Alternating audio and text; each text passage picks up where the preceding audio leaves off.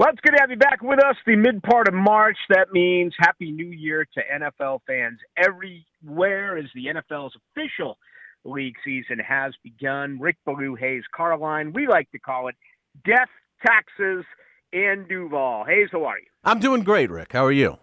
Man, everything's good. I mean, uh, love the players last week. We got college basketball going on, 16 games Thursday, 16 games Friday, but obviously around here in Duval, the king is still the National Football League, and uh, we want to say hello to our sponsor. But you know, just a quick point: it's totally different from the last two years where the Jags had the top pick and and millions and millions to spend. That's not the case this year. Instead, it's all about trying to re-sign your own players. Yeah, without a doubt, it's uh, it's a total 180 from what we're used to, and uh, I do want to thank our sponsor, as you mentioned, uh, Spickelmeyer Insurance Agency. My good buddy John Spickelmeyer, I've known him forever. He's a great dude, and uh, let him look over your policy. Just make sure you're not paying too much. We all have to have car insurance, and uh, it's something that you sort of neglect. You just you pay it every month or six months, and you sort of you know don't pay attention to what's in your policy. Have John look over it because there could be things in there that you no longer need. It could affect your payment and certainly could lower it. Uh, in worst cases, he just looks at your policy and says, "Nope, I can't beat this.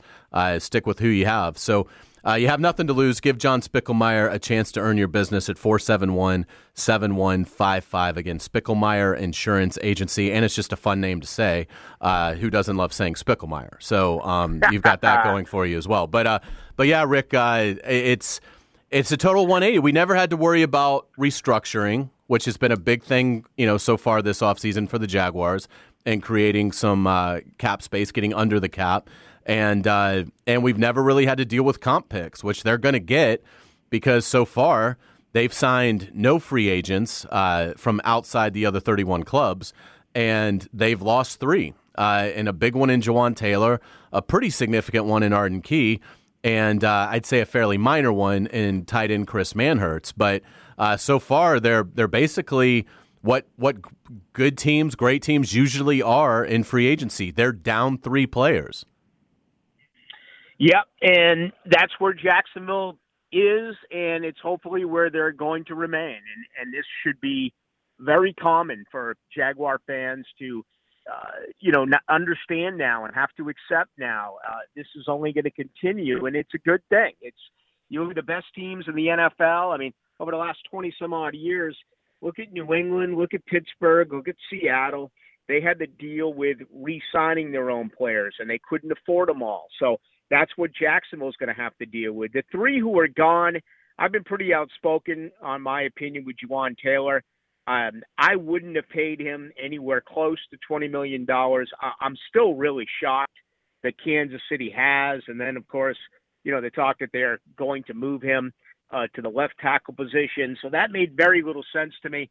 Out of the three guys who did leave, Arden Key is someone I would have loved to have brought back, but – you know, did he outprice himself at, at, at seven million a year for four and a half sacks and a guy who did some good things? I, I probably would have tried to meet him uh, with that contract, but uh, out of the three, again, I'm not I'm not down on the Taylor loss.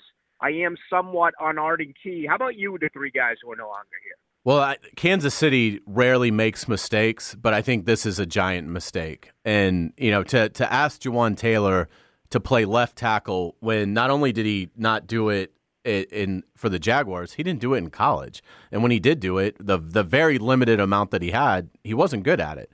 Now that was a long time ago, and maybe he's better, but he hasn't worked at it. So why would he? I mean, it's a big leap to assume. Well, because he can play on the right side, he can play on the left side. Uh, particularly when of his four years, two of them were not good years. So he's mm-hmm. basically batting 50% on whether he has a good year or not. His rookie year was good, his second and third year were not, and his fourth year was great. Um, you know, so I, I thought it was a, a, a, mistake by the Chiefs. We'll see. Certainly, they, they don't make many, uh, so so we'll see if it works out for them. But that one that one didn't bother me. Um, Arden Key didn't really bother me either. It'd been great to have him back, but I think ultimately, what I don't think that was a money thing. I think that just ended up being Tennessee basically told Arden Key, look, you come here, you're our primary edge rusher. You're not a rotational guy here. I mean, you're going to be the guy. And I think he's never really been, you know, offered that before. He was a rotational player in San Francisco. Certainly he was a rotational player here, a good one, but behind Josh Allen and Travon Walker, and that would continue. So I think with Arden Key, it was a chance to play the kind of snaps where maybe he can go and really have a real, realistic chance at, at double digit sacks in, replacing Bud Dupree in, in, Tennessee. But it still stings. And look, this is a, a minute thing, but it does pop up. The Jaguars on offense and defense are going to have to change every call because Arden Key is a smart player. Uh, he the the fumble he recovered in Nashville. Uh, he told me after the game well, I, I knew something was up because Henry was lined up much closer to Tannehill than he normally is. And if you remember, that was sort of a botched exchange, and the ball hit the ground, and, and Arden was right there to pounce on it. It was a huge play in the game, and certainly that was, you know, arguably the biggest win in terms of uh, starting the surge to the AFC South title. Um, that happened because Arden Key was like, okay, you know, this this doesn't look right. The Jaguars don't really have that kind of nuance. So that's that's a big thing they'll miss in losing Arden Key. But also, I wouldn't be su- surprised if Arden Key knows every every call defensively and offensively. So it's going to be really imperative for the Jaguars to change everything uh, before they, they see the Titans for the first time next year. That's an interesting point. I mean, no doubt Arden Key going there, and you know, even offensively with the loss of Jim Bob Cooter, they're going to have to change some things uh, schematically, whether it's with hand signals yeah. or or what they do vocally. So yeah, that that is a great point. Um, you know, Trent Baalke has done a lot of really good things. He also deserves credit for one-year contracts with guys like Arden Key, four million, giving a one-year contract to Evan Engram, who of course they've tagged, and uh, I imagine they'd love to sign to a a longer-term deal. But you know, my priorities right now are you, you have to draft a tackle. That that's where I'm at at number 24, and I know we have six more weeks to talk about that. Obviously, you need a corner somewhere, whether he's a nickel or he can be on, uh, you know, opposite Tyson Campbell. But I do wonder is is this where Trent is going to come in after the draft? You know, during the second wave of free agency. I don't know who's still going to be available. Um, could it be a Clowney? Could it be a Calais Campbell? Could it be a player like that where you offer him a one year deal, make it um, not overly attractive as far as the guaranteed money, but perhaps uh, an opportunity to make a little bit more as far as as far as incentives. Again, he's had some success doing that, as we know. Uh, I wouldn't be surprised if that's the direction he ends up going. I, I agree, and and the other part of it is the Jaguars have to take a long term approach to this as well um, because they're, they've they've they've clearly got something built that could be really really special over the next five years. But they do have to start. The only speed bump in the whole thing is Trevor Lawrence's second contract and how expensive it's going to be, and it should be expensive. He's a great player. Looks like he's going to be uh, arguably the greatest Jaguar of all time. So you're happy to pay it, but it comes with a cost, obviously, and that cost is the team that you can put around him.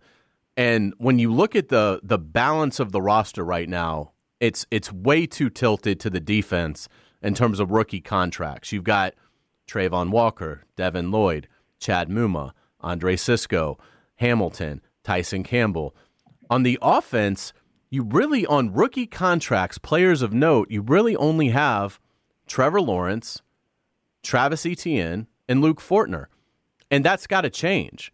So they need to start investing draft picks on the offensive side of the ball because you're going to need inexpensive contracts on that side of the ball. You already have those on the defensive side. So I right. think starting with an offensive tackle at 24, if the right player is there, and, and it seems like the board's going to line up pretty well there uh, at right tackle, I think it makes all the sense in the world because there's no guarantee Cam Robinson's going to be a Jaguar in 2024 and and you don't want to go into the 2024 offseason having like five or six glaring needs on offense. Uh, and so I would I agree with you. Uh, tackle would be where I would start at 24, and then if the right guy isn't there or a player falls to you that you just can't believe is there, then fine, you take that player. But uh, everything equal, I would absolutely take an offensive player at 24. And really, of the first three picks in this draft, I think two of them need to be offensive draft picks. And I, I really like a receiver as well. It's not that you need him to play a lot this year. If everybody's healthy, you have Christian Kirk, you have Calvin Ridley, Zay Jones. That's great. You have Jamal Agnew. But you're at some point not going to be able to keep all those guys. You're going to need no. a receiver on a on a manageable rookie contract. And so uh, I think offensive yep. tackle and receiver are two positions that they really need to invest in in this draft. Yeah, and I agree. And I'd like to see a big wide receiver. I mean, I know that they uh, did uh, give a, a qualifying offer to Tim Jones, so he's going to return. But yeah, I don't know if he's a guy that can break into the rotation. They obviously have to get, uh, I think, a, a guy with some size, and and that is something that Trevor always had at Clemson. Uh, when it comes to Cam Robinson, I'm, I'm under the belief right now that he's gone after this year. I mean, if he's injured or he doesn't play well it's only five million dollars in dead cap money next year, and you pull back seventeen and a half million dollars. I mean, you have to pay Trevor. You're going to have to hopefully pay uh, some other players as well. And you talk about the offense. There's really two wild cards there. I mean, the whole Ben Bartch signing was not, or or drafting was was not Baalke's pick. Uh, still trying to figure out exactly who had what say during the Trent Baalke Urban Meyer scenario, and and Walker Little, we all believe is is going to get that opportunity. But I mean, can you get one of those two to sign to a contract extension? Maybe I should say it this way: Are one of those two worthy of a contract extension? Right now, you would have to say no and no. Now that can change, and we've seen guys play well on contract years, franchise years for Cam, and obviously our conversation about Jawaan Taylor. But you have a 23 year old quarterback who's going to be 24 in October. They raised their offense from 14.9 points a game to 26.9, and it still wasn't enough. I think this franchise has an opportunity to score around 30 points a game, and I, I expect them to be really good this year. I'm looking at a 12 and 5, 13 and 4 type of season. But you have to address the offensive line, and you have to do it early in this year's draft for all the reasons that we have highlighted more is is I mean I don't care how many numbers there are. I want more and more and more along the offensive line because you know I think Cam's gone in a year. Scherff could be gone in two years. We don't know about Bartch. We don't know about Little. I got to believe Fortner is going to get better, but that really opens up that entire line. So it's it's time to continuously address that, and the best way for me to do it this year is the NFL draft. If right tackle is depleted by the time they get to 24. Would you have any interest in O'Cyrus Torrence at left guard? Absolutely, because yeah. those are two huge positions of need. And you know, I my guess is right now the season begins with Cam at left tackle and and Walker Little at right tackle. And you know, unfortunately, I mean, listen, so many things have gone right for Jacksonville uh, and they have done things that have, uh, I think, um, over uh, over the expectations of, of all Jaguar fans. But the one disappointment is that Walker Little's only gotten 20 snaps at right tackle. Now he's practiced there, he played there in the preseason, but regular season games because of the injury to Cam, he was forced to go back to the left side. You would have liked to have had him play a game or two, um, but that's my guess is that he begins the year as the right tackle. And I'd love to draft the tackle. Can he beat him out, or if not, become the heir apparent? You know, let's say Cam's gone in a year, and maybe even Walker moves to the left side again, and this new draft pick becomes the right tackle. But you know, long story uh, or a short story making it long, absolutely. If you can get a left guard, um, you know, like Torrence, then that addresses half the problem on the offensive yeah, I agree. I, I honestly, I wouldn't have a problem if they went left guard at 24, right tackle at 56, and receiver at 88. Yep. Yep. Um, you know, Hays, you and I have been following this game for quite some time. You just look around the NFL. It's not like offensive lines, including tackle positions, are always dominated by first round picks. That, right. that is a position group – where you can find very good football players later in the draft. Yeah, Yeah, no doubt about it. It's uh, it's going to be a lot of fun as we get closer to it. It's hard to believe we're already in the middle of March. We've had pro days at Clemson and Georgia, and uh, it's it's uh, pretty soon we'll be uh, you know seeing reports of of who's coming in to visit. Uh, you know, now that we're done with the pandemic, I think that's going to be interesting. Who does Jacksonville bring in for their 30 visits? Yeah. You know, because some teams uh, you know, some teams approach it as it's gamesmanship, and we're bringing we'll bring in some guys that we know we have no interest in taking.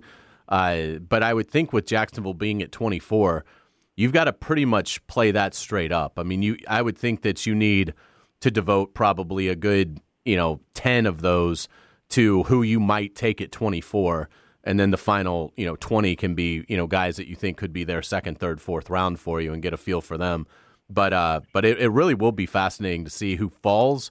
Uh, you got to think that four quarterbacks uh, are going uh, in the first 23 picks. So really, if you're the Jaguars, you're going to get the you know 20th best non-quarterback.